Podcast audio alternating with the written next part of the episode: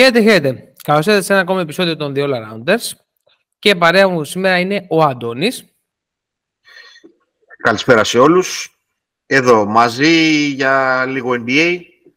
Μετά από καιρό περιμέναμε λίγο να δούμε πώς το Trendline θα επηρεάσει actual στον αγωνιστικό χώρο της ομάδας. Και ξαναμαζευτήκαμε εδώ για να τα πούμε και να μας ακούσετε. Έτσι ακριβώς όπως το Παντώνη. Σήμερα λοιπόν θα πω και ένα κλισέ, περνάμε στην άλλη πλευρά του Ατλαντικού για να δούμε τι συμβαίνει στο μαγικό κόσμο του NBA. Αρχικά θα αναφέρω λίγο τη βαθμολογία που έχουμε αυτή τη στιγμή. Είμαστε περίπου στους 72 με 74 αγώνες οι ομάδες αυτή τη στιγμή. Έχουμε άλλες 10 περίπου, 10 αγώνες κάθε ομάδα να παίξει στο περίπου, 8 με 10 αγώνες. Και πάμε από την Ανατολική Περιφέρεια. Στην πρώτη θέση είναι το Milwaukee με 52-20. Στη δεύτερη θέση η Boston Celtics με 50-23. Στην τρίτη η Philadelphia 76ers με 49-23. Στην τέταρτη θέση το Cleveland με 46-28. Η Knicks στην πέμπτη θέση με 42-32. Η Brooklyn Nets με 39-33 στην έκτη θέση. Στην έβδομη και με 40-34 το Miami. Στην 8η η Atlanta Hawks με 36-37, στην 9η η Toronto με 35-38 και στη 10η 34-38. Έτσι κλείνει η βαθμολογία μέχρι τα play-off, play-in. Η Indiana μετά οι Wizards και η Orlando είναι με 33-32 και 30 νίκες αντίστοιχα. Και οι Hornets με τους Detroit είναι εκτός ουσιαστικά οποιοσδήποτε. Πλέον κοιτάνε να χάσουν όσα περισσότερα παιχνίδια γίνεται για να αυξήσουν τις πιθανότητες τους στον draft. Στη Δυτική Περιφέρεια έχουμε το Denver με 49-24 πρώτο, το Memphis δεύτερο με 45-27, τρίτη η Sacramento Kings με 43-29, τέταρτη η Phoenix Suns με 38-34, πέμπτη η Los Angeles Clippers με 38-35, έκτη η Golden State Warriors με 38-36 και στα play-in. Στις play-in θέσεις είναι η Μινεσότα με 37-37, 8η θέση η Οκλαχώμα με 36-36, 1η η Dallas Mavericks με 36-37, ό,τι περίεργο η Dallas πάνε χειρότερα μετά το trade deadline, τι να πούμε. Οι Los Angeles Lakers είναι στο 36-37, στη 10η θέση και η Utah Jazz με τους New Orleans Pelicans είναι σε αφημία στην 11η και στην 12η θέση με 35-37, το Portland με 32-40 και εκτός οποιασδήποτε διεκδίκησης είναι οι San Antonio Spurs και οι Houston Rockets και οι δύο ομάδες κυνηγάνε να χάσουν όσα περισσότερα παιχνίδια μπορούν. Αυτή είναι η κατάσταση μέχρι στιγμής και στις δύο περιφέρειες. Εμείς τώρα θα δούμε λίγο τις ομάδες κυρίως μετά το trade deadline και τις πρώτες 10 ομάδες ουσιαστικά που επηρεάστηκαν. Ο Αντώνη, έχεις κάποια ενδιαφέροντα στατιστικά να μοιραστούμε λογικά. Να δούμε λίγο απλώς πώς έχουν κυλήσει τα ρεκόρ μετά το trade deadline, κυρίως μετά το All-Star Break, γιατί μέχρι το All-Star Break δεν είχαν ενσωματωθεί ακόμα στο 100% οι περισσότεροι παίχτες που είχαν γίνει trade. Στην πρώτη θέση είναι δύο ομάδες που δεν κάναν κάποια ιδιαίτερα trade και δεν είναι τυχαίο αυτό, διότι η ομοιογένεια πάντα μετράει στο μπάσκετ γενικά. Πρώτο είναι το Milwaukee με 11-3 σε αυτά τα 15 παιχνίδια, άλλοι έχουν παίξει 15, άλλοι έχουν παίξει 14. 11-4 η Φιλαδέλφια, 11-4 το Σακραμέντο, 15 το Grizzlies και οι πρώτοι που βλέπουμε που να έχουν σημαντική διαφοροποίηση της ομάδας και να είναι σε αυτή τη λίστα είναι οι Lakers με 9-5. Το ίδιο ρεκόρ έχουν οι Knicks. Στο 8-5 είναι οι Cavaliers. Στο 8-6 η Βοστόνη. 8-6 οι Nuggets. 9-7 το Golden State. Και πάνω κάτω για αυτές τις ομάδες θα μιλήσουμε. Να δούμε πώς έχει κυλήσει η σεζόν σε αυτόν τον ένα μήνα που έχουμε να τα πούμε. Να ξεκινήσουμε, Κώστα, από την Ανατολική Περιφέρεια. Να πούμε κάποια λίγα λόγια για το Milwaukee. Είναι πολύ σταθερή η πορεία του Milwaukee. Πώς βλέπεις τα τελευταία παιχνίδια μετά το All-Star Break? Ναι, εγώ βλέπω ένα Milwaukee που για μένα αυτή τη στιγμή είναι το πρώτο φοβή γενικώς στην Λίγκα. Να είμαι ειλικρινής, δεν περίμενα ότι έχει μια ανωδική πορεία, ο Μίτρος σιγά μπαίνει στην εξίσωση. Η ομάδα αυτή έκανε ένα μεγάλο συνδυνικό και μετά το All Star βλέπω ότι έχει δέσει ακόμα καλύτερα, να είμαι ειλικρινής. Δηλαδή, και νιώθω ότι το Milwaukee έχει καταλάβει πάρα πολύ καλά πόσο σημαντικό ρόλο θα παίξει το πλεονέκτημα έδρας στην Ανατολική Περιφέρεια. Θεωρώ ότι δουλεύουν πάρα πολύ στο κομμάτι του να πάρουν όσες περισσότερες νίκες και γίνεται και να βρεθούν ως πρώτο seed. Σαν να έμαθαν από το περσινό τους λάθος, θεωρώ. Και θεωρώ ότι ο Crowder σε μεγάλο βαθμό τους βοηθάει πάρα πολύ το veteranship που έφερε ουσιαστικά στην ομάδα.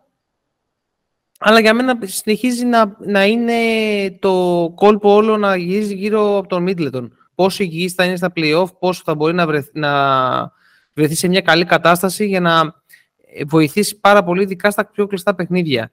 Ο Γιάννης είναι ένα φρικ πραγματικά, παίζει απίστευτα καλά φέτος. Είναι πάλι συζήτηση για το MVP. Αλλά δεν θα είναι το ίδιο πράγμα στα play-off. Θα είναι λίγο δύσκολα τα πράγματα. Αυτή είναι η άποψη μου. Θεωρώ ότι το Milwaukee πάει εξαιρετικά. Γενικότερα έχει κάνει ένα τρομερό δεύτερο μισό της σεζόν. Όπου έχει μπουστάρει πάρα πολύ και έχει βρει ένα ρυθμό εξαιρετικό. Αυτό σαν ένα. Και κυρίως αμυντικά. Έτσι. Αυτό έτσι σαν κάποια notes που είχα προσωπικά για το Milwaukee. Δεν ξέρω εσύ, Άντωνη, τι άλλο έχεις να. Οι τρεις παίκτες που ουσιαστικά έφερε το Milwaukee στο trade line για να κάνουμε και αυτή τη σύνδεση κάθε φορά είναι ο Crowder, ο οποίος παίζει μεσοσταθμικά γύρω στα 20 λεπτά στη θέση 4. Εντάξει, το τρίποντο του γνωρίζουμε πάντα ότι έχει σκαμπανεβάσματα. Είναι τώρα εδώ και μια εβδομάδα εκτός με κάποιο τράβηγμα στη γάμπα. Σαφώς όμως δίνει μια διαφορετική λύση από τον Portis, γιατί ο Portis κακά τα ψέματα είναι ένας πολύ καλός παίκτης, αλλά στην άμυνα είναι λίγο soft. Συγγνώμη. Βλέπουμε να το χρησιμοποιεί λοιπόν σε όσα παιχνίδια το χρησιμοποιεί, όσα παιχνίδια έχει παίξει, γύρω στα 20 λεπτά, και υπάρχουν παιχνίδια που είναι παραγωγικός και με rebound και με 11 χαρακτηριστικά στις 9 Μαρτίου με το Brooklyn, στις 14 Μαρτίου βάζει 3-4 τρίποντα με το Phoenix. Είναι λοιπόν από τους παίχτες ο οποίος παίρνουν σημαντικό χρόνο συμμετοχής από τις καινούργιες προσθήκες. Στον Goran Dragic που και αυτός έμεινε ελεύθερος και τον υπέγραψαν οι Bucks, έχει να παίξει πάρα πολύ καιρό. Τελευταίο του παιχνίδι ήταν στις 13 Φεβρουαρίου. Η εικόνα ήταν ότι θα του δίνει κανένα δεκάλεπτο ο Μπουντοχόζερ. Και η τρίτη προσθήκη που ήταν ο Μέγερς Λέοναρτ, που είχε πάρα πολύ καιρό να παίξει στη Λίγκα. Και αυτός τελευταία συμμετοχή είναι στις 16 Μαρτίου. Και αυτόν περίπου ένα δεκάλεπτο του έδινε ο Μπουντεχόζερ. Αυτό για τις προσθήκες, γιατί να βάζουμε πάντα και αυτό την εικόνα. Είπαμε ότι το Milwaukee από το All-Star Break και μετά είναι ίσως η καλύτερη ομάδα με 11-3, με 123 πόντους μεσοόρος αυτά τα 14 παιχνίδια, που είναι αρκετά ψηλό από τις ομάδες της λίστας μας. Είναι μέσα στο top 3 το επιθετικό. Και από εκεί και πέρα, για να πούμε και κάποια άλλα γενικά χαρακτηριστικά, το Milwaukee είναι η καλύτερη ομάδα στο rebound σε όλο το NBA, και τεράστια δουλειά ο Brook Lopez όλη τη σεζόν και στην άμυνα και στο rebound. Άλλο ένα χαρακτηριστικό τους είναι μέσα στην πρώτη πεντάδα, είναι στην τέταρτη θέση με τα περισσότερα εύστοχα τρίποντα. Και από εκεί και πέρα είναι τέταρτη στο net rating, δηλαδή πόσο κερδίζουν τους αντιπάλους τους με μέσο όρο 5 πόντους.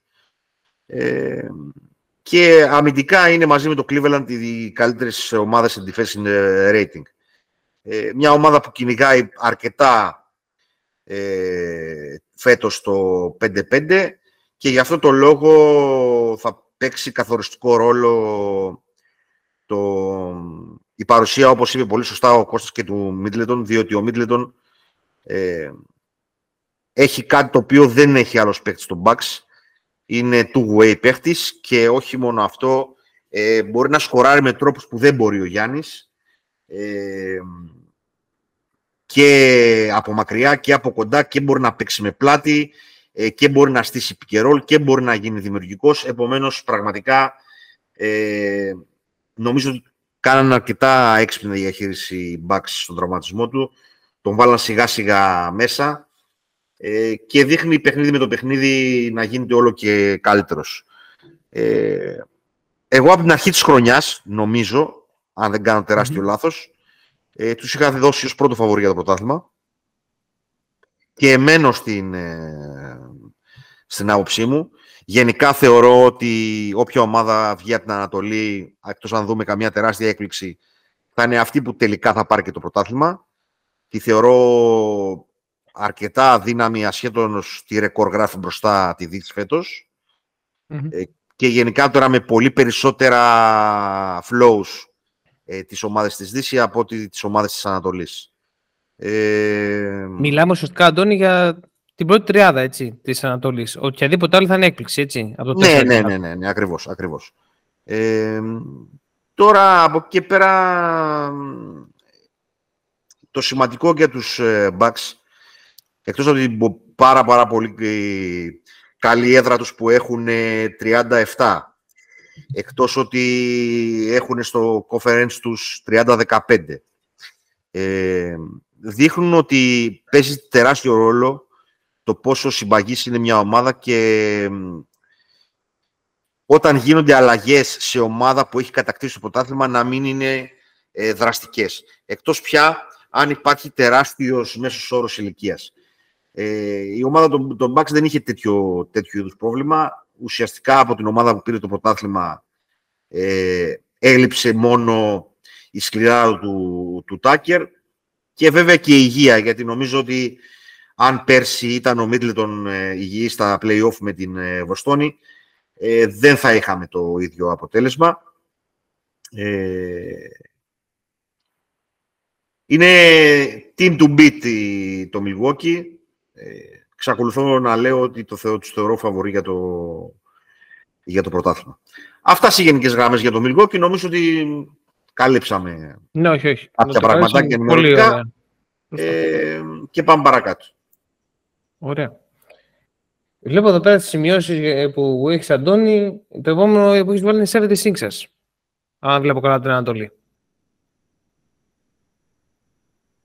Ναι, οι 76ers είναι. Πολύ καλό τελείωμα στη σεζόν από την ομάδα της Φιλαδέλφια. Είναι στο 11-4 από το trade deadline και είναι και από το trade deadline και ουσιαστικά είναι και 9-1 στην τελευταία δεκάδα παιχνιδιών. Με μια ισορροπία και εντός και εκτός, 26-11 εντός, 23-12 εκτός. Νομίζω ότι φέτος, για να κάνω και μια γρήγορη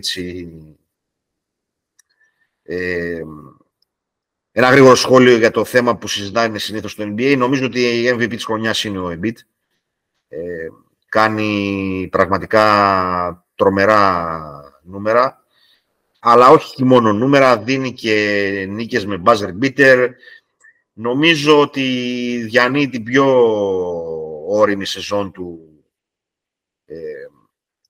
και μέσα στο γήπεδο και ίσως και εκτός, με 33 πόντους μέσο όρο, 10 rebound και 4 assist. χαρακτηριστικά ότι υπάρχουν παιχνίδια που κάνουν για μπλάκα 30 και 15. Μια άλλη σημαντική παράμετρος, συνήθως είμαι πολύ επικριτικός στον Harden. Φέτος είναι πρώτος σε assist όλο το NBA με σχεδόν 11 και αυτή, αν θέλεις, λίγο ενώ διανύζεις από τις χειρότερες επιθετικά χρονιές του, νομίζω ότι και η πόντη που σκοράρει δεν είναι κάτι το να σε ξετρελαίνει. Νομίζω και ότι και εδώ, ας πούμε, για παράδειγμα, τα τελευταία του παιχνίδια γράφει εναντίον του Σικάγο 12 assist, με τη Σάρλοτ 10, με το Cleveland 12, με την Ουάσιγκτον 14, με το Portland 8. Και σε όλα αυτά τα παιχνίδια, αν εξαιρέσουμε το τελευταίο με το Σικάγο, είναι στο συν πλήν, συν 25, συν 16, συν 25. Εδώ λοιπόν φαίνεται το πόσο σημαντικό είναι ένας παίκτης να μπορεί να προσφέρει σε πάρα πολλές κατηγορίες. Και όσον αφορά το κομμάτι των παικτών που ήρθαν μετά το Trendline, νομίζω ότι, αν δεν κάνω λάθος, Κώστα, διόρθωσέ με, είναι μόνο ο Τζάλεν Μακντάνιελς, ο οποίος δεν έχει κάποιον σημαντικό ρόλο στη Φιλαδέλφια. Παίζει 10 με 15 λεπτά μέσο όρο στα περισσότερα παιχνίδια. Βέβαια είναι ένα παιδί που είναι τεράστιο κορμί, είναι 25 χρονών, πολύ καλός αμυντικός, προσπαθεί μέσα στο γήπεδο πάρα πολύ, δίνει την ενέργεια η οποία χρειάζεται σε μια ομάδα για να αντέξει αυτή τη σεζόν. Για μένα, για άλλη μια φορά, θα είναι πάρα πολύ σημαντικό πώς θα είναι το mindset του Harden στα play-off. Τι γίνεται στα λεπτά τα οποία είναι εκτός παρκέ ο Embiid, γιατί δυστυχώς ή ευτυχώς δεν έχει βρεθεί ένας αντικαταστάτης ο οποίος να μπορεί να καλύψει τα λεπτά του. Και το μόνιμο ερωτηματικό για τα...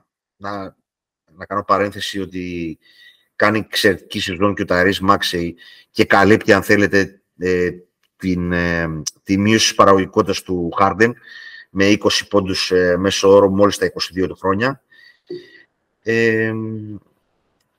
Το πόσο παραγωγικός θα είναι το Tobias Harris, νομίζω για άλλη μια χρονιά θα παίξει καθοριστικό ρόλο στα play-off.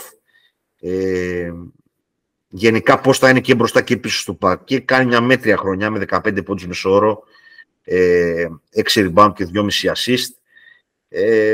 Παίζει πολύ, είναι από τους βασικούς παράγοντες. Ένα παιδί που μπορεί να κάνει πολλά πράγματα μες στο γήπεδο, αλλά νομίζω ότι το συμβόλαιο το τεράστιο που του έδωσε η Φιλαδέλφια είναι λίγο σαν να του βάρινε τα πόδια. Αλλά το σημαντικό είναι πώς θα είναι αυτός, έτσι ώστε μαζί με το Harden και το Maxey, έτσι ώστε να είναι όσο το δυνατόν το γήπεδο πιο ανοιχτό για να μπορεί να πάρει την μπάλα ο Embiid στη ρακέτα. Είναι στην τρίτη θέση της Ανατολής, αν δεν κάνω λάθος. Ναι, με 49-23, είναι μόλις μισό παιχνίδι, ένα παιχνίδι πίσω από τη Βοστόνη για τη δεύτερη θέση. Θα παίξουν ρόλο πάρα πολύ αυτά τα πράγματα, δηλαδή που θα κλείσουν οι ομάδες. Και από εκεί πέρα στα στατιστικά τα υπόλοιπα είναι η ομάδα με τους περισσότερους, είναι η πιο εύστοχη ομάδα στις βολές, μιας και κερδίζει αρκετές βολές με τον Harden και τον Embiid. Και νομίζω κάπου εδώ δεν έχω να πω κάτι άλλο για την Φιλαδέλφια. Είναι τρίτη στο offensive rating με 117,1 πόντους, πίσω μόνο από Σακραμέντο και Denver που είναι δύο φύση επιθετικές ομάδες. Είναι τρίτη στο net rating με 5,3 πόντους, κερδίζουν τους αντιπάλους του μέσο όρο. Και τα ερωτηματικά για μένα παραμένει ο προπονητής και το πώς θα προσαρμοστεί στις ανάγκες των play-off. και τον Bias Harris. Από εκεί πέρα νομίζω ότι ο Embiid κάνει μια δεύτερη back-to-back συγκλονιστική σεζόν και για μένα η κουβέντα του MVP παραμένει με αυτόν και τον Γιάννη. Δεν θεωρώ ότι φέτος άλλος τους πλησιάζει. Ξεκίνησε πολύ καλά και ο Λούκα, αλλά... Τα ντόνατς. Όχι μόνο αυτό, δεν είναι μόνο αυτό. Πρέπει γενικά να κάνει μια... Όλος ο οργανισμός του Ντάλλας, τι χρησιμότητα είχε το trade του Καϊρή, τι σημαίνει... Κάτσε να φτάσουμε εκεί, βρεβιαστικούλη. Εντάξει, εγώ δεν θα τους σχολίαζα καθόλου τους Ντάλλας. Δεν έχω σκοπό να πω κάτι παραπάνω. Αλλά τέλος πάντων, αυτά για την Φιλαδέλφια. Νομίζω ότι είναι το τρίτο φαβορί, ή το δεύτερο ή το πρώτο, αναλόγως πώς θέλει να το δει κανείς για την Ανατολική Περιφέρεια. Παραμένει το άγχος του ταβανιού του δεύτερου γύρου, όπου έχει αποτύχει αρκετές φορές στο παρελθόν, για το πώς θα συμπεριφερθούν οι στάρ της κάτω από πίεση. Παρ' όλα αυτά, είναι από τις ομάδες που μετά το Trendline, και χωρίς να έχει επηρεαστεί καθόλου η χημεία της εκτός από τον Μακντάνιελς που είπαμε, είναι από τις ομάδες που ξεχωρίζουν. Αυτά. Δεν ξέρω αν έχεις να προσθέσεις κάτι για τη Φιλαδέλφια. Τα πες εξαιρετικά, δεν το συζητώ. Εγώ το μόνο που έτσι έχω να προσθέσω είναι ότι έχω μια αίσθαση λίγο για το shoot, το περιφερειακό shoot, γιατί προς το παρόν στο regular season καλύπτεται από με άλλους τρόπους, αλλά δεν ξέρω κατά πόσο θα είναι τα ίδια τα πράγματα στα play-off, ειδικά όταν θα βρεθούν απέναντι, όπως φαίνεται, στη Βοστόνη. Έτσι όπως θα πάνε τουλάχιστον στο δεύτερο γύρο, γιατί εκεί μιλάμε τώρα. Δεν πιστεύω ότι το Brooklyn ή το Miami που θα βρεθεί στην έκτη θέση ή ξέρω εγώ οι Hawks π.χ. από την 7η θα μπορέσουν να δώσουν στον πρώτο γύρο πολύ μεγάλο, αλλά μετά όταν δουν τους Celtics εκεί πέρα λίγο το τι θα συμβεί έξω από τα 7 και 25 είναι θέμα. Να πούμε εδώ ότι είναι εκτός ομάδας ο Korkmaz, ο οποίος ζήτησε trade και τον άφησαν εκτός ομάδας έτσι με τσαμπουκά. Και δεν επηρεάστηκε καθόλου. Μια μικρή υποσημείωση, συγγνώμη που σε διακόπτω, ότι ο Korkmaz χρόνο με το χρόνο έχανε λεπτά συμμετοχής. Έχανε λεπτά. Γιατί είναι από τις ομάδες που παρακολουθώ η Φιλαδέλφια. Η Ανατολή γενικά έχει ομάδες που έχω μικρή αδυναμία. Μπορεί να είμαι Lakers, αλλά στην Ανατολή υπάρχουν ομάδες που παρακολουθώ, και το Milwaukee και τη Φιλαδέλφια και τη Νέα Υόρκη και τους Heat. Υπάρχουν ομάδες και που συμπαθώ και που πιστεύω ότι... Ο Κορμπάς, λοιπόν, συγγνώμη που σε διέκοψα, χρόνο με το χρόνο έχανε χρόνο συμμετοχής, κυρίως λόγω άμυνας, και γι' αυτό συνέβη αυτό που είπες. Συγγνώμη που σε διέκοψα. Όχι καλέ, σιγά, το θέμα. Εγώ αυτό με τον Korkmaz μου φάνηκε περίεργη για τη μετώπιση. Βέβαια, ποτέ δεν τον θεώρησα κάτι, από τότε που πήγε στο NBA, ότι είναι κάτι φοβερό. Ούτε σταθερός ήταν σε αυτό που του δίνανε να κάνει. Οπότε δεν μπορώ να πω ότι μου φαίνεται περίεργο. Εντάξει, εγώ δεν μπορώ να τους πάρω ακόμα σοβαρά. Είναι πολύ καλή σεζόν που κάνει σίγουρα ο Harden. Εξαιρετική μία ακόμη του Embiid. Αλλά θέλω να δω όλο αυτό αυτή η ορμή που βγάζουν τώρα να μετοσυθήσει ουσία στα play-off. Αυτό περιμένω, να είμαι ειλικρινής. Αυτό. Όταν είσαι τέταρτος σε όλο το NBA στο defensive rating, πέπτος στο defensive rating, τρίτος στο net rating, και μέσα στη μέση στις assist, και τρίτος σε αυτή την Ανατολική Περιφέρεια, νομίζω ότι είναι μια ομάδα που πρέπει να την έχουμε. Ναι, δεν συζητάμε. Έχω και εγώ, λόγω των συνεχόμενων αποτυχιών, έχω και εγώ τις αμφιβολίες μου. Αυτό, βέβαια, αλλά... απ' την άλλη, δεν έχουν πλέον τον Σίμονς, έτσι, που πάσαρε κάτω από το καλάθι, π.χ. Απ' την άλλη, ναι, δεν ξέρω, είμαι ακόμα σε πολύ μεγάλη αμφιβολία για το τι τέλει θα συμβεί στα play-off. Πάντως, θα συμφωνήσω και για τον Embiid σαν MVP. Θεωρώ ότι είναι άξιος MVP με αυτά που κάνει φέτος. Άλλη ομάδα η Φιλαδέλφια χωρίς τον Embiid, έτσι. Δεν το συζητάμε. Αυτά. Δεν έχω κάτι άλλο να σχολιάσω. Αντώνη, τα πες εξαιρετικά. Νομίζω ότι πρέπει να πάμε στο επόμενο, που στα σημειώσεις εδώ πέρα έχουμε ότι είναι οι Knicks. Shout out στον γίγαντα, τον κορυφαίο φαν της εκπομπής, τον Καραφλοδαίμονα, τον Νίκερ Μπόγκερ. Τον ευχαριστούμε πάρα πολύ. Ευχαριστούμε πάρα πολύ για όλα. Οπότε, επειδή και οι δυο μας εδώ πέρα, Αντώνη, να τα λέμε, είχαμε πει στην αρχή της σεζόν ότι οι Knicks που πάνε. Έτσι. Yeah. Και είχε βγει τότε, το θυμάμαι στο Twitter ο Καραδόν, και μας εξηγήσε πολύ καλά το σκεπτικό του για την νεανική ομάδα που έχει ο Tibbs εκεί πέρα. Πες μου τώρα, Αντώνη, τι έχουμε μετά το trade deadline με τον Josh Hart, τον αγαπημένο μας.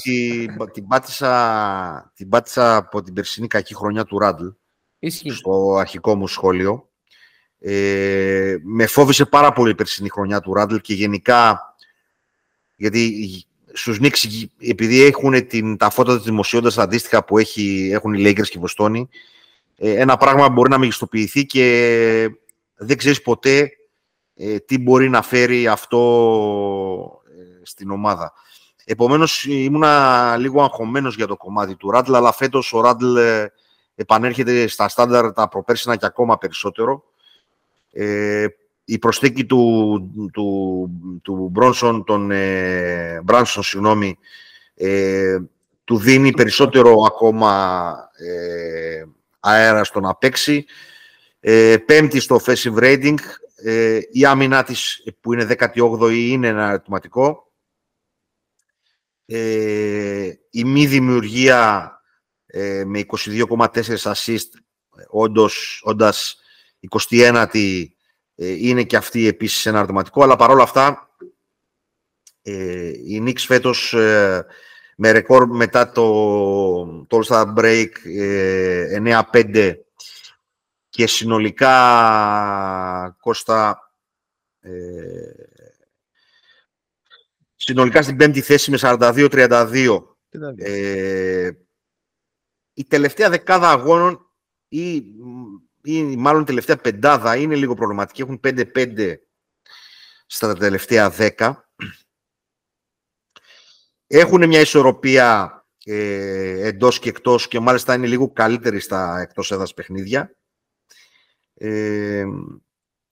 Αντιμετώπισαν αρκετά καλά την απουσία για κάποιο χρονικό διάστημα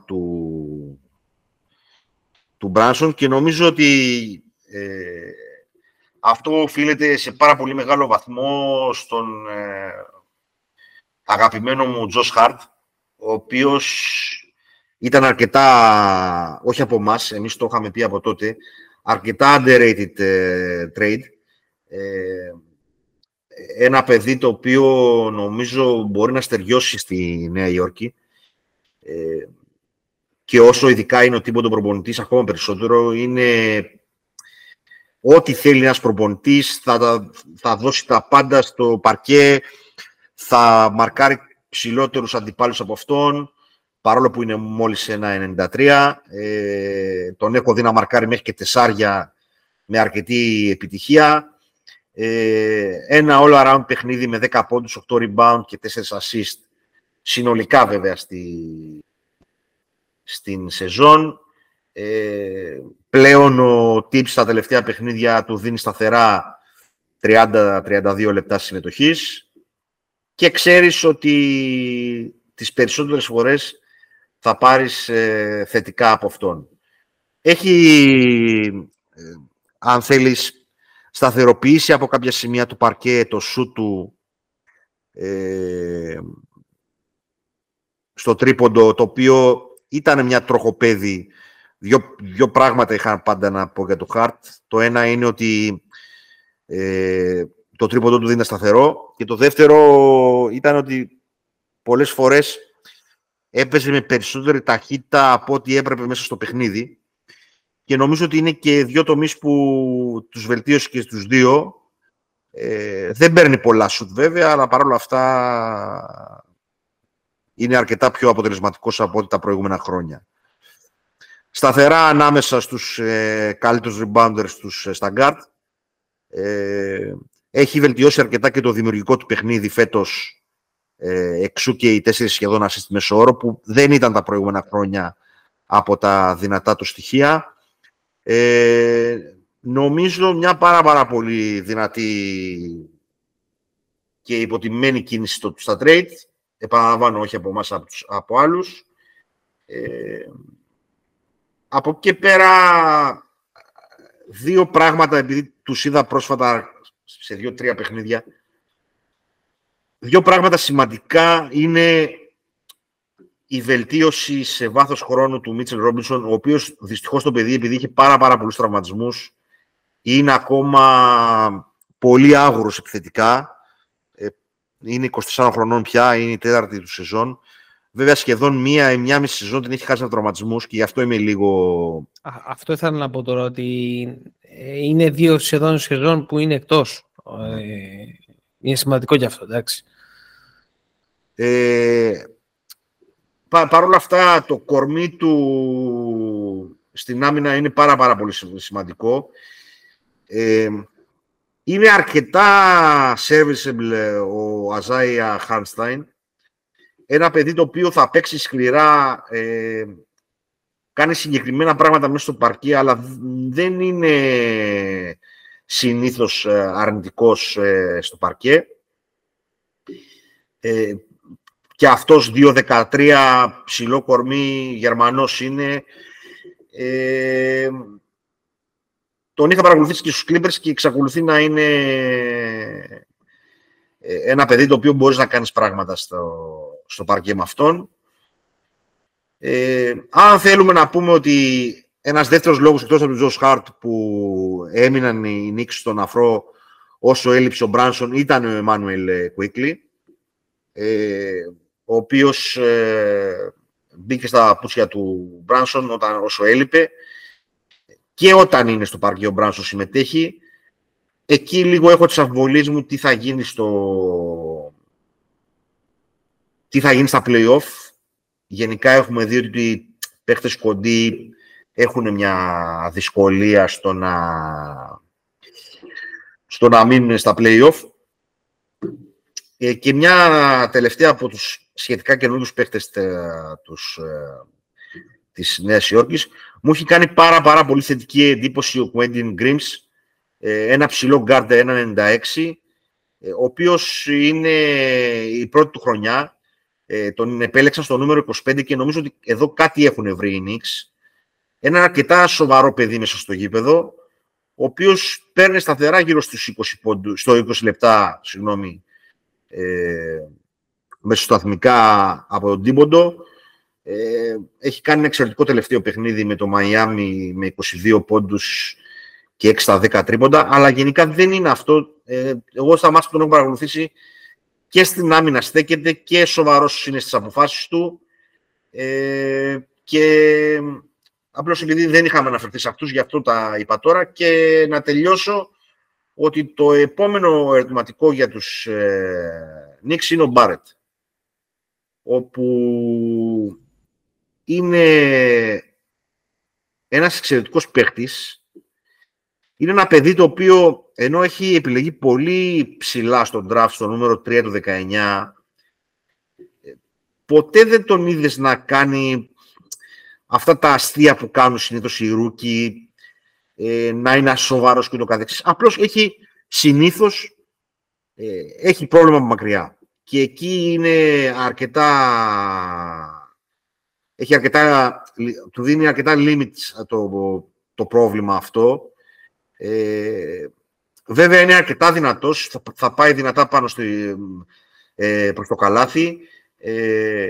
Μας έβαλε και 30 μέσα στο Los Angeles, διότι για κάποιο λόγο παίξαμε ζώνη και δεν κατάλαβα τι έκανε εκεί ο προπονητής των Lakers. Τέλος πάντων, αυτά είναι για κάποια άλλη στιγμή. Το μακρινό σουτ λοιπόν του Μπάρετ, το πώς μπορούν να αντέξουν στο παρκέ μαζί ο Κουίκλι και ο Μπράνσον, και η υγεία του Ρόμπινσον και το shot selection του Ράντλ, ο οποίος εντάξει κάνει μια φοβερή σεζόν το παιδί. Επανήρθε, είπαμε ξανά, στα προπέρσινα στατιστικά, με 25,5 πόντους και 10 rebound και 4 assist. Αν έχω κάτι για τον Ράντλ, έχω λίγο λίγο μια απορία για το shot selection του. Και η μέτρια αμυντική τους απόδοση και το χαμηλό μοίρασμα της μπάλας. Έχει πολύ άισο το παιχνίδι, είναι προτελευταίοι στις assist. Αυτά είναι τα ερωτηματικά μου για τους Knicks. Παρ' όλα αυτά είναι από τις ευχάριστες εκπλήξεις φέτος, γιατί πέρσι πήγε να χαλάσει το γλυκό. Και όπως έχουμε πει πάρα πολλές φορές, όταν οι Knicks είναι καλοί, είναι διαφορετικό και το NBA. Είτε αφορά το γήπεδο, είτε αφορά την αίσθηση που παίρνεις όταν η Νέα Υόρκη είναι σημαντική στο NBA και δεν χαροπαλεύει στις τελευταίες θέσεις. Πάρα πολύ καλή σεζόν. Νομίζω ότι δεν τη χάνουν την πέμπτη θέση. Θα έχουν βέβαια πολύ δύσκολο ματσάπ με τους Cleveland, κατά πάσα πιθανότητα. Αν δεν γίνουν φοβερές εκπλήξεις προς το τέλος της σεζόν. Παρ' όλα αυτά είναι μια θετική χρονιά και προς θετική κατεύθυνση για τη Νέα Υόρκη συνολικά. Αυτά. Δεν άφησες και κάτι, ρε φίλε. Λοιπόν, αρχικά να καλωσορίσουμε τον αγαπητό κύριο Γιώργο. Κύριε Τουρίστα, τι κάνετε, ήρθατε για το NBA εν τέλει? Ήρθα να κάνω μια τιμητική. Τώρα κάνω να μπήκα σε καλό σημείο. Λοιπόν, σχετικά με τους Knicks, μια χαρά, δεν έχω κάτι ιδιαίτερα να προσθέσω. Για μένα το ερωτηματικό το μεγάλο είναι τι θα γίνει στα play-off, κυρίως αμυντικά. Παρά το ότι ο Tibbs είναι ένας προπονητής που εστιάζει πάρα πολύ στην άμυνα, φέτος αυτό δεν σημαίνει ιδιαίτερα για τους Knicks. Αυτό κρατάω λιγάκι και τίποτα άλλο.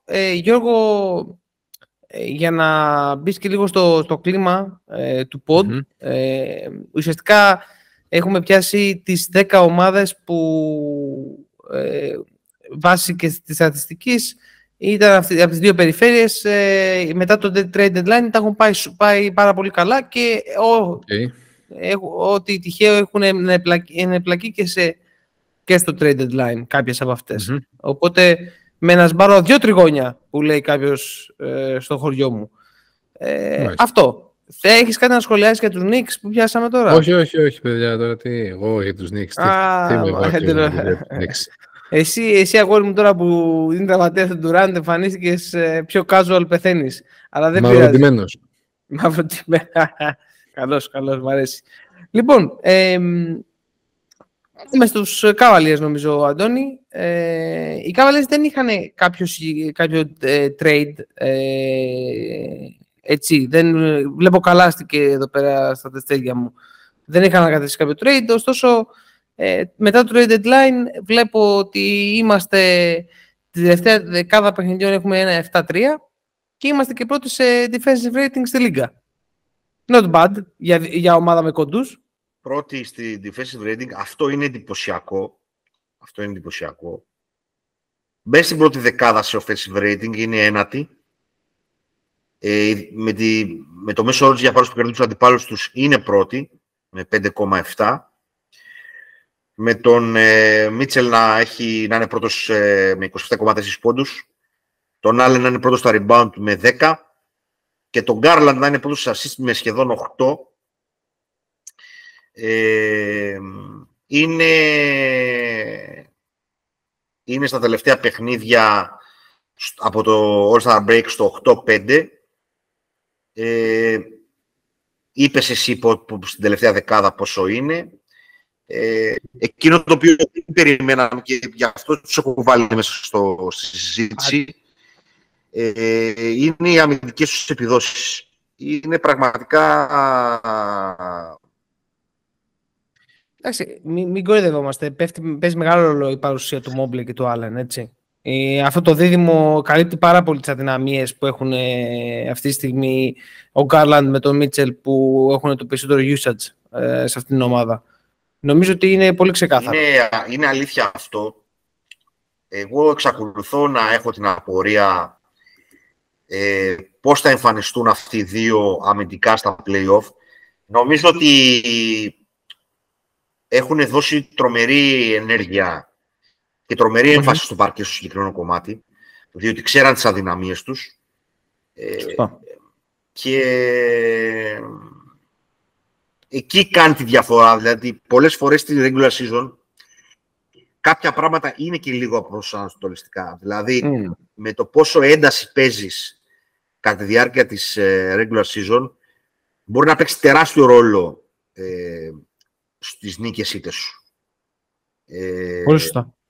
Διότι δεν παίζουν όλες οι ομάδες με την ίδια ένταση στη regular season. Θέλω να τους δω λίγο σε επίπεδο play-off. Θα είναι πάρα πολύ σημαντικό. Έχουν βρει στο πρόσωπο του Ιζάκου Κόρο τον connector που ψάχναμε στα περισσότερα pot που κάναμε. Ένα παιδί το οποίο μπορεί να προσφέρει σε αρκετούς τομείς. Το σου του παραμένει ερωτηματικό. Παρ' όλα αυτά, είναι ένας forward που δεν έχει γίνει ακόμα 3D, αλλά είναι πολύ καλός αμυντικός, έχει πλούσια αθλητικά προσόντα και δίπλα σε Mobley και Allen, πραγματικά τα παιδιά είναι θηρία. Να ενώσει τις δύο γραμμές. Ο Mobley θα μας απασχολήσει πολύ στο μέλλον, παιδιά. Είναι ένα παιδί το οποίο στα 2-11 μπορεί να κάνει πράγματα τα οποία δεν μπορούν να κάνουν άλλοι στο ύψος του. Είναι προς παραπαρακολούθηση. Και ένας παίκτης ο οποίος δεν συζητάμε αρκετά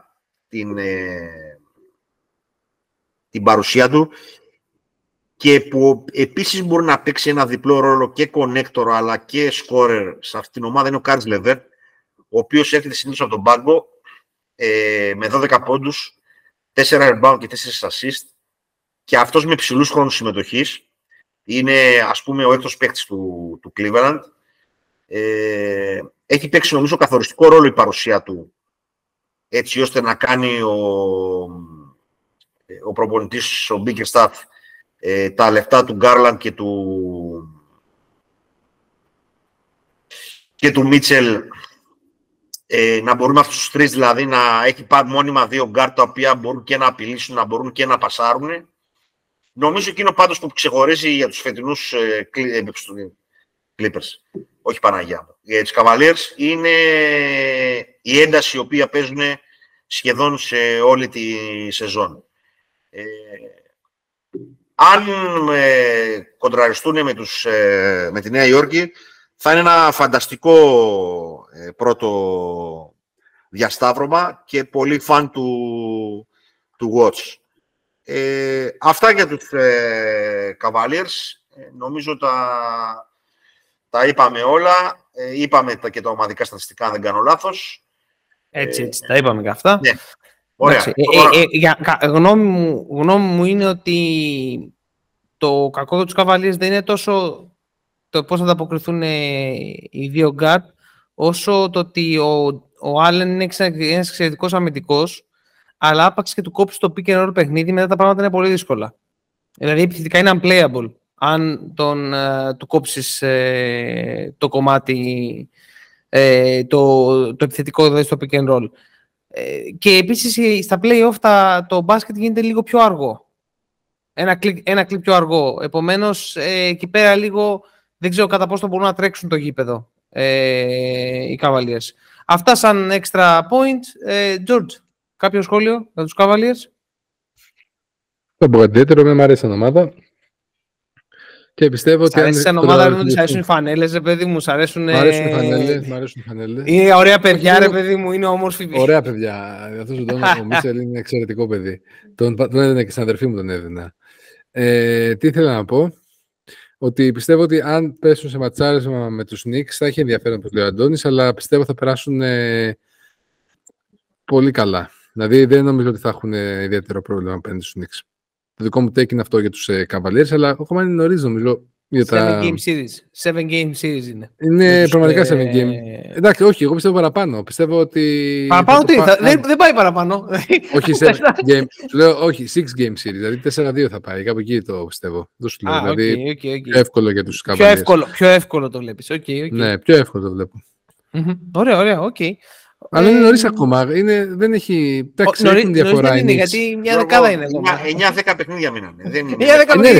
Η διαφορά είναι μικρή όμως. Με τους Brooklyn έχουν 3 νίκες διαφορά. Οι Brooklyn δύσκολα να προλάβουν. Οι Brooklyn τα τελευταία παιχνίδια δείχνουν μια εικόνα λίγο. Και είναι λίπος. Και είναι λίπος, παιδιά. Είχαν βρεθεί πολύ μπροστά και τώρα και είναι λίπος. Δηλαδή, μήπως τη χάσουμε και την έκτη θέση. Μήπως μπουν στα play-in. Εγώ αυτό βλέπω. Ότι θα πέσουν από εκεί πέρα. Δηλαδή, έχει κάνει ένα πολύ καλό ντεμαράζ με 7-3 το Miami στα τελευταία 10 παιχνίδια και είναι στο ένα μάτς διαφορά. Επομένως μπορεί να δούμε Νέα Υόρκη και Μαϊάμι που εκεί είναι. Εκεί είναι πανικός. Εκπληκτικό αίμα κι όμως. Εκπληκτικό πραγματικά.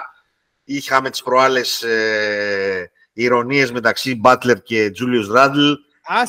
Το προηγούμενο παιχνίδι είχε βάλει μπάζερ μπίτερ ο Ράντλ. Πολύ πιθανόν να μην είναι, πώς το λένε. Τώρα με παρέσει ο Γιώργος, δεν θα είναι αυτό βέβαια το ίδιο, γιατί το Miami μέχρι το 6 μπορεί να πάει λογικά. Εγώ θέλω Miami με Celtics. Εγώ αυτό θέλω, ιδανικά. Miami με Celtics, εκεί πέρα να...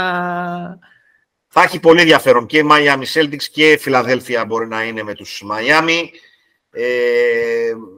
Δεν θα είναι με τους Knicks, και κάνει λάθος δικό μου, εκτός αν πέσουν οι Knicks στο 6 και ανέβουν στο 5 οι Miami. Είναι πολύ δύσκολο. Πάντως, παρόλα αυτά, η Ανατολική Περιφέρεια τα 2 χρόνια αυτά είναι πάρα πολύ ενδιαφέρουσα. Πριν αφήσω την μπαγκέντα να μιλήσετε εσείς για τους Celtics, γιατί εγώ δεν θα μιλήσω.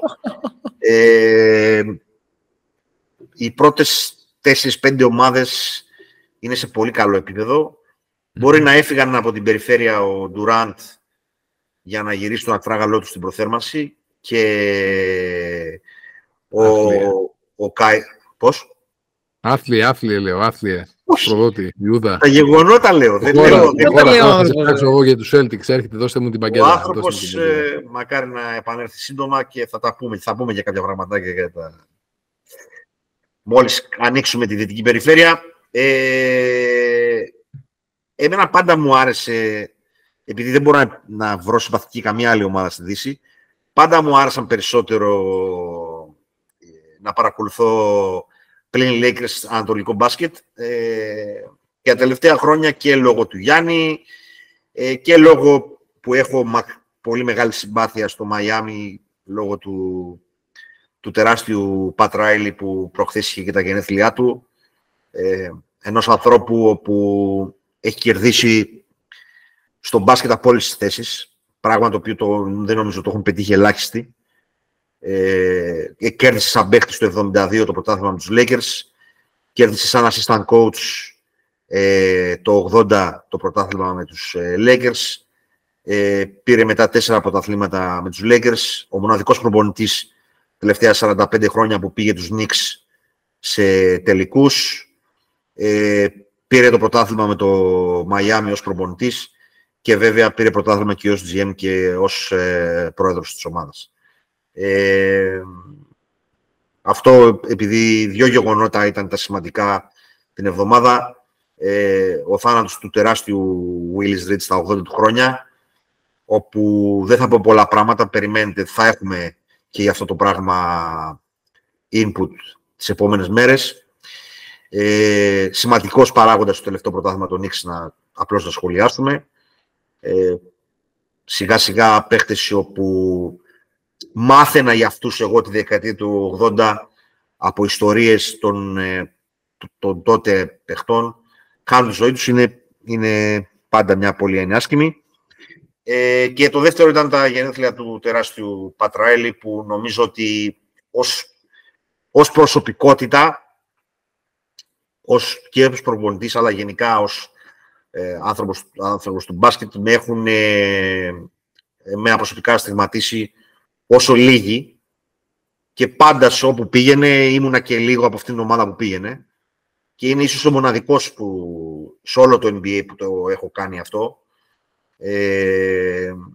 διότι στα παιδικά μου χρόνια ήταν μια απίστευτη φιγούρα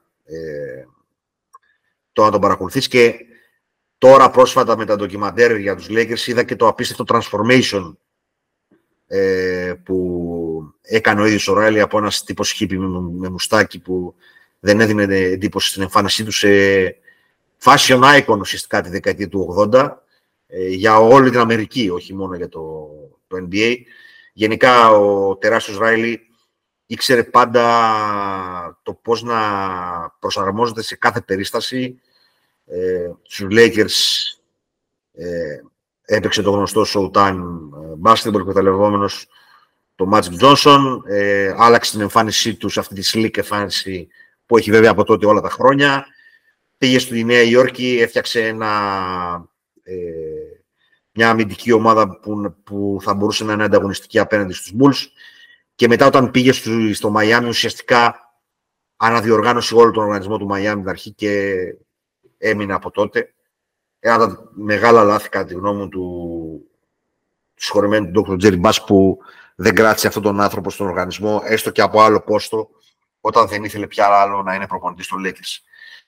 Αυτά και μία μικρή αναφορά για τα δύο γεγονότα που στιγμάτισαν, ας πούμε, το NBA την προηγούμενη εβδομάδα. Να κλείσουμε την Ανατολή με τους Celtics και σας ακούω. Οι Celtics, λοιπόν, οι οποίοι πήραν τον Mike Muscala και έδωσαν και τον Justin Jackson, δεν κάναν κάτι άλλο σοβαρό. Πριν το All-Star Break και το Trade Deadline τους βρήκε πρώτους, τώρα τους βρίσκει δεύτερους, μάλλον και τρίτους, αν οι Φιλαδέλφια πάρουν το παιχνίδι που απομένει. Εντάξει, στη Βοστόνη έχει τα τελευταία 10 παιχνίδια είναι 5-5, στο απόλυτο 50%. Δεν πάμε πάρα πολύ καλά. Θεωρώ 8-6, ότι... 8-6 είναι από το All-Star Break. 8-6, μπράβο. 8-6 από το All-Star Break. Δεν πάμε πάρα πολύ καλά. Το offensive rating είναι... ουσιαστικά σκοράρουν 117,8 πόντους ανά παιχνίδι και τρώνε 112,2 πόντους ανά παιχνίδι. Το differential είναι 5,6.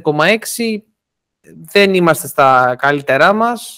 Γενικότερα το πρόβλημα ξεκινάει κατά τη γνώμη μου από τον τραυματισμό του Μάρκους Σμαρτ, όσο και να ακούγεται περίεργο, όσο και αν ο Αντώνης θα βγάλει τώρα σπηριά, αλλά ο Μάρκους Σμαρτ ήταν πάρα πολύ καλός στο πρώτο μισό της σεζόν και στο ρόλο του point guard για τους Celtics. Και μετά έρχεται λίγο και το κομμάτι το ότι το πρώτο μισό της σεζόν ήταν λίγο εικονικό για τους Celtics. Δηλαδή σουτάραμε λίγο καλύτερα από ότι είναι η πραγματικότητα. Δηλαδή τώρα έχει έρθει και έχει κάτσει κάπου στην πραγματικότητα το ποσοστό το τρίποντο. Δηλαδή βρίσκεται στο 37,7%, στο 38%. Είναι κάπου εκεί πέρα. Ήταν μεγάλο το decline που υπήρχε. Δηλαδή στο πρώτο μισό σεζόν πρέπει να ήταν γύρω στο 45%. Είναι πάρα πολύ μεγάλη διαφορά. Και να πούμε εδώ ότι είναι... η Βοστόνη η ομάδα με τα δεύτερη με τα πιο εύστοχα τρίποντα με 1163 πίσω από το Golden State για το πόσο σημαντικό ρόλο παίζει το τρίποντο για αυτούς. Είναι πέμπτη σε ποσοστό με 37,7 παρόλο το decline στα τελευταία παιχνίδια.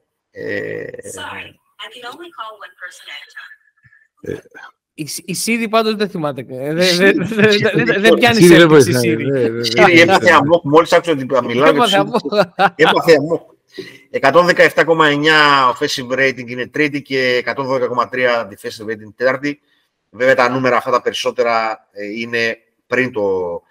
έρχονται και κουμπώνουν πριν το All-Star Game. Ουσιαστικά γιατί μετά το All-Star Game, όπως είπαμε, είναι στο 8-6. Δεύτερη στο net rating που κερδίζουν τους αντιπάλους τους. Εγώ αν θέλεις είναι 7η στις assist.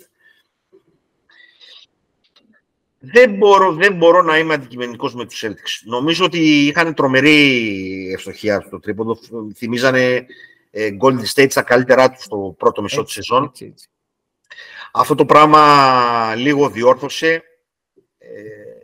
Ήταν λογικό. Εδώ να πω ότι και λίγο που τους είδα, παίζουμε πολύ άιτζο με τον Tatum και τον Brown, έτσι. Δηλαδή, αλλάζουμε δύο πάσες και μετά ό,τι κάνουν αυτοί οι δύο. Αυτό, οκ, δεν ξέρω πόσο καλά θα πάει γι' αυτό.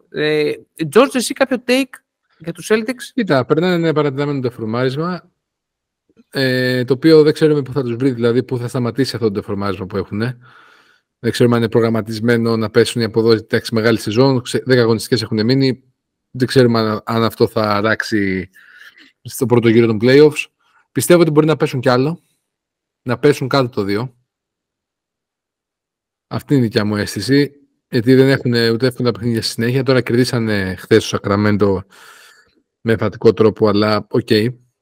Εντάξει. Είναι αυτό που λέτε, ότι ήταν στο πρώτο γύρο πραγματικά. Εγώ τους είχα δει στο παιχνίδι με τους Suns όταν μας είχαν ρίξει 30 πόντους. Δηλαδή που πραγματικά ήταν πολύ δυνατοί, ήταν πραγματικά εύστοχοι από παντού. Είχαν κάνει και ένα εξαιρετικό σερί κάποια στιγμή πιο μετά μέσα στο Γενάρη. Αλλά από τελευταίο ένα καιρό, πόρε φίλε, για παραμύθια πρέπει να γράφω εγώ, τέλος πάντων. Το τελευταίο καιρό δείχνουν ότι είναι φορμαρισμένοι. Τώρα, αν αυτό είναι σκεμμένο, προγραμματισμένο ή απλά είναι αυτό που λέτε κι εσείς, ότι είναι τα πλασματική εικόνα του πρώτου γύρου και δείχνει να ξεφουσκώνει τον μπαλόνι των Celtics, θα φανεί. Αλλά έχουν καλή ομάδα. Θέλω να πω ότι είτε πέσουν στο 2 είτε στο 3, θα έχει ενδιαφέρον. Βέβαια, έτσι όπως είναι τα brackets, εγώ θα ήθελα να δω ένα Boston Φιλαδέλφια. Να μάλλον γι' αυτό πάμε, Γιώργο μου. Δεν θα σας τρομάξω, αλλά ναι. Αυτή τη στιγμή το 2-3 σημαίνει δεύτερος γύρος Boston Φιλαδέλφια. Οκ. Και αυτό το οποίο εμένα προσωπικά με κάνει να πιστεύω ότι πλέον οι Bucks είναι σε άλλο level από τις υπόλοιπες ομάδες της Ανατολής. Παίζουν πραγματικά ένα εξαιρετικό μπάσκετ σε πολύ καλό φεγγάρι. Και τώρα που βγάλαν το μεγάλο μέρος σεζόν χωρίς Middleton και τώρα σιγά-σιγά έχουν μπει όλοι στο rotation, πιστεύω ότι αυτούς τους Celtics, ο Γιάννης, όχι μόνος του, μαζί με τους άλλους δύο, και τον Τζρου και τον Middleton, τους έχουν για πρωινό. Έτσι όπως είναι τώρα, ξεκινάγαν αύριο και είχαν αυτό το ματσάρισμα. Είναι λίγο hot take ότι τους είχαν για πρωινό. Βέβαια, είπαμε και εμείς πολύ καλά λόγια για το. Ξεκινήσαμε με το Milwaukee. Απλώς θύμισα στον κόσμο ότι τους είχα για πρώτο φαβορί για την κατάκτηση του τίτλου, έτσι κι αλλιώς. Δεν τους μίλησες για Βοστόνη, πες να το δώσουμε αυτό και μπράβο. Εντάξει, τέλος πάντων. Έκανες την καρδιά σου πέτρα. Για να πω ένα, πώς το λένε, μια αντίθεση. Νομίζω ότι εκτός από αυτόν τον, δεν θέλω να πω ούτε καν το όνομά του, αυτόν τον αστείο εκεί, τον παίχτη που έχει. Πες τον Μάρκο, ρε παιδί μου, βάφτισε τον Έλληνα. Δεν μπορώ. Μαρτύρι. Νομίζω ότι για την Βοστόνη πολύ σημαντικές είναι και οι απουσίες κατά καιρούς του Ρόμπερτ Γουίλιαμς, διότι χωρίς τον Ρόμπερτ Γουίλιαμς δεν υπάρχει άλλος σέντερ ο οποίος να μπορεί να παίξει στην Βοστόνη. Ο Χόβορντ μπορεί να είναι ένας πολύ καλός παίκτης, ο οποίος δεν κάνει κακή σεζόν συνολικά, με 10 πόντους και 6 rebound και 3 assist, αλλά πλέον είναι 36 χρονών και περισσότερο είναι 4 πια παρά να μπορεί να αντέξει αυτά τα μεγάλα για κορμιά που υπάρχουν στο 5. Εντάξει, είναι καλή ομάδα της Βοστόνης, τώρα για να μην λέμε ότι θέλουμε. Έρχεται από τον πάγκο ο Μάλκομ Μπρόκτον, τον οποίο του έχω μεγάλη εκτίμηση σαν παίχτη. Θεωρώ ότι είναι ένας πολύ καλός παίκτης και ότι αν δεν είχε ταλαιπωρηθεί κιόλας από τους τραυματισμούς του, θα ήταν σε πολύ καλύτερη κατάσταση. Διανύει μια σεζόν με 14,5 πόντους στους 4 rebound, 4 assist. Και είναι σημαντικός παράγοντας στα περισσότερα παιχνίδια, δηλαδή παίζει μίνιμουμ 20-22 λεπτά. Νομίζω ότι απλώς το σουτ διόρθωσε στη Βοστόνη και η απουσία του Αρλεκίνου μαζί με τον Ρόμπερτ Γουίλιαμς ήταν καθοριστικές. Αυτά, και νομίζω ότι μπορούμε να κλείσουμε έτσι την Ανατολική Περιφέρεια. Δεν ξέρω, Κώστα, αν θες να πεις και τις υπόλοιπες ομάδες. Για το Μαϊάμι έκανα ένα γενικότερο σχόλιο. Εντάξει, για το Μαϊάμι νομίζω ότι τα πράγματα είναι Είναι απλά, αρχίζει και βρίσκει ρυθμό, σταδιακά παίζουν όλοι, είναι σχετικά υγιείς σαν ομάδα. Δεν νομίζω ότι κάποιος ονειρεύεται πρώτο γύρο με Μαϊάμι. Δηλαδή δεν νομίζω ότι κάποιος γουστάρει να βρεθεί εκεί πέρα. Κανείς δεν θέλει. Ναι, αυτό. Για τους Hawks τώρα να πούμε το πρόβλημα του Μαϊάμι είναι ξεκάθαρα η επίθεση του. Το πρόβλημα στο Μαϊάμι είναι ξεκάθαρα η επίθεση του. Στην άμυνα είναι στην πρώτη δεκάδα στο NBA. Η άμυνα και η δημιουργία είναι τα δύο προβλήματα στο Μαϊάμι και γενικότερα νομίζω ότι ήταν τελικά κακό trade του Λάουρι. Ήταν ένα κακό trade το οποίο αντί να την πάει την ομάδα μπροστά, την πήγε την ομάδα πίσω στο τέτοιο. Είναι μέσα στην πρώτη πεντάδα των ομάδων με τα κλεψίματα.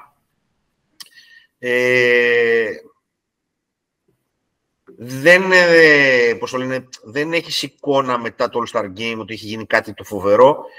Απλώς η τελευταία δεκάδα που είναι 15 τα παιχνίδια εκείνα, η τελευταία δεκάδα όμως είναι πάρα πολύ σημαντική. Έχουν και αυτοί όμως πολύ αρνητικό ρεκόρ εκτός έδρας, τους δίνει μεγάλη δύναμη η έδρα τους. Βέβαια το χειρότερο ρεκόρ εκτός έδρας το έχει του Golden State, θα τα πούμε όταν έρθει η ώρα της Δύσης. Παρ' όλα αυτά, είναι από τις ομάδες που εκτός έδρας δεν είναι καλές. Δηλαδή, το ρεκόρ της εκτός έδρας είναι για πιο κάτω. Νομίζω ότι τελικά θα καταφέρουν να την πάρουν την έκτη θέση από τον Brooklyn, όπως είπαμε προηγουμένως, και να δούμε ένα πρώτο γύρο μεταξύ Φιλαδέλφια και Μαϊάμι. Θα δούμε. Από εκεί κάτω δεν θεωρώ καμία ομάδα ικανή να κάνει το οτιδήποτε στα play-off. 100%. Δύο πράγματα θα πω εγώ εδώ και αν θέλω ο Γιώργος τρία βασικά θέλω να προσθέσω. Είναι ότι με εντυπωσιάζει όσο περνάει η σεζόν ο Μπανκέρο από τους Ορλάντο. Με εντυπωσιάζει γιατί δεν έχει χτυπήσει το rookie wall, το γνωστό και ως rookie wall που κάνουν περισσότεροι rookie από το δεύτερο μισό της σεζόν και μετά. Δηλαδή εμφανίζουν τραυματισμούς, δεν μπορούν να παίξουν. Το σώμα του ήταν πολύ έτοιμο του παιδιού. Το έχουμε πει και εκτός πόντ με τον Αντώνιο ότι ήταν πολύ έτοιμο το παιδί αυτό για να παίξει το NBA και φαίνεται πολλές φορές τον έχω παρατηρήσει ότι το IQ του είναι μεγαλύτερο και το μπασκετικό του IQ είναι μεγαλύτερο από τους συμπαίκτες του σε αυτά που σκέφτεται μέσα στο παρκέ. Παίζει λίγο μια ωριμότητα διαφορετική και έχει όλο το μέλλον μπροστά του. Πραγματικά αρχίζω και γίνομαι πολύ hype με αυτό το παιδί. Atlanta Hawks έχουν Quinn Snyder πλέον προπονητή. Ένας πάρα πολύ σοβαρός προπονητής, με μεγάλο έργο στη Utah τα τελευταία χρόνια. Δεν είμαι ακόμα τόσο hyped. Μ' αρέσει όμως αυτή η κίνηση. Δείχνουν οι Atlanta να θέλουν να αποκτήσουν έναν προπονητή ο οποίος να δουλέψει με τους νεαρούς παίκτες που έχει η Atlanta. Και τελευταίο σχόλιο για τους Hornets, ο Jordan μάλλον πουλάει. Έτσι. Ναι, το μεγαλύτερο ποσοστό του τουλάχιστον. Όχι όλο το ποσοστό, το μεγαλύτερο ποσοστό. Αυτά εγώ είχα να πω για την Ανατολική Περιφέρεια. Πες αγαπητέ Αντώνη που μου γελάς. Να πούμε εδώ, σε αυτό το σχόλιο, δύο πραγματάκια για την προς τα κάτω λίστα. Πολύ σωστά αυτά που είπες για τον Μπανκέρο. Πραγματικά από τα λίγα ρούκι τα τελευταία χρόνια, μπορεί και την τελευταία δεκαετία, που φαίνει τα πόδια, το σώμα του, όλος να είναι... Και το πνευματικό κυρίως. Πολύ όριμος. Όλο το πακέτο. Σε ένα οργανισμό ο οποίος δεν είναι και πολύ επιτυχημένος. Παρ' όλα αυτά, ο ίδιος ήρθε έτοιμος. Να πούμε ότι ο Χαλιμπάρτον θα είναι ένα παιδί το οποίο θα μας απασχολήσει αρκετά τα επόμενα χρόνια. Ένα εξαιρετικό... IQ, ένα ψηλό γκάρ που αν βελτιώσει και σταθεροποιήσει και λίγο το σου του, γιατί άλλες βραδιές είναι πολύ καλός από μακριά, άλλες βραδιές είναι μέτριος, είναι πολύ φαν του watch ο Χαλιμπάρτον. Μια σεζόν 21 πόντους, 4 rebound και 10,5 assist. Σε έναν οργανισμό βέβαια που τα τελευταία χρόνια δείχνει να μην έχει πηξίδα το τι θέλει να κάνει μέσα στο γήπεδο. Οι Bulls και η Toronto είναι δύο περιπτώσεις που νομίζω ότι έχουν κάνει λάθος στο στο deadline θα τας είχα διαλύσει και τις δύο τις ομάδες. Δεν νομίζω ότι μπορούν να πάνε κάπου με τα roster έτσι όπως υπάρχουν. Και γιατί το Detroit είναι μια απογοήτευση τουλάχιστον 20 χρόνια. Όχι, συγγνώμη, τουλάχιστον 15 χρόνια. Και για τη Charlotte ενθουσιάστηκα που βγήκανε κάποιοι Jordan lovers να υπερασπιστούν τον Jordan σε ένα πράγμα το οποίο είχε αποτύχει πλήρως. Ναι, όσο και να τον αγαπάς το παίκτη, ναι, ναι, το λατρεύεις, όχι, ήταν παίκτη, δεν έχει δύο παράγοντας. Λέγανε για τους LeBron lovers και... Σε όλες τις γενιές υπάρχει κάποιος όπου δεν είσαι αντικειμενικός. Έχει αποτύχει πλήρως ο Jordan ως ιδιοκτήτης, πλήρως. Λοιπόν. Και νομίζω ότι πολύ καλά έκανε και εγώ στη θέση του το ίδιο θα κάνω τώρα. Πολλά χρόνια, δεν υπάρχει κανένας λόγος να ασχολείται. Μπορεί να παίζει τα ζαράκια του και να καπνίζει τα πουρα του χωρίς να έχει το άγχος της ομάδας. Αυτά νομίζω ότι ήταν ένα καλό preview για την Ανατολή με κάποια παραπάνω ανάλυση. Αφήσαμε κάποιον απ' έξω, αφήσαμε τον Brooklyn. Απλώς στα γρήγορα, νομίζω ότι το Brooklyn κατάφερε παρόλο τις πιεστικές συνθήκες κάτω από τις οποίες γίναν τα trade να πάρει ό,τι καλύτερο μπορούσε και σε παίχτες και σε έμψυχο δυναμικό. Τα δύο παιδιά από το Phoenix είναι εξαιρετικοί παίχτες και ο Michael Bridges, ο οποίος είναι για πιο στάρ αλλά και ένας εξαιρετικός ρολίστας ο Cameron Johnson. Είναι εντυπωσιακό το πόσο γρήγορα προσαρμόστηκε σε νέο ρόλο ο Michael Bridges. Ναι, ναι, ναι. Δηλαδή, ήταν έτοιμο το παιδί. Ήταν έτοιμος να πάρει τον επόμενο ρόλο. Εξαφανίστηκε και ο Βακαλόπουλος. Ρε Βακαλόπουλε, μιλάμε για το παλικάρι σου και. Έχει κλείσει κάμερα. Τι εδώ είσαι. Από εκεί και πέρα. Τα ερωτηματικά για τον Brooklyn, τι θα κάνει με τα συμβόλαια του. Με το συμβόλαιο του Ben Simmons, που νομίζω ότι αυτή τη στιγμή πρέπει να είναι με διαφορά το χειρότερο συμβόλαιο στο NBA. Με τη συνεχόμενη πτωτική πορεία και το συμβόλαιο του Τζο Χάρις. Και να φέρει και έναν δεύτερο ψηλό, γιατί ο Κλάξτον κάνει πραγματικά μια πάρα πολύ καλή σεζόν. Με 13 πόντους και 9 rebound, αλλά... Δεν είναι 23 χρονών το παιδί, δεν είναι για μόνος του. Παρ' όλα αυτά κάνει εξαιρετική σεζόν, το ξαναλέω, από τις ευχάριστες εκπλήξεις φετινές στο NBA. Αυτά για το Brooklyn. Ναι. Νομίζω ότι τελικά θα είναι προς την 7η θέση περισσότερο και λιγότερο προς την 6η. Παρ' όλα αυτά, οι δύο star τους έφεραν σε τρομερά δύσκολη θέση και κατάφεραν να πάρουν ό,τι καλύτερο τουλάχιστον στο trade με το Phoenix. Μακροπρόθεσμα μάλλον κερδισμένη βγαίνει το Brooklyn, τέλος πάντων. Θα δούμε για το βραχυπρόθεσμο κομμάτι του πράγματος. Και... Όχι, τα είπαμε όλα.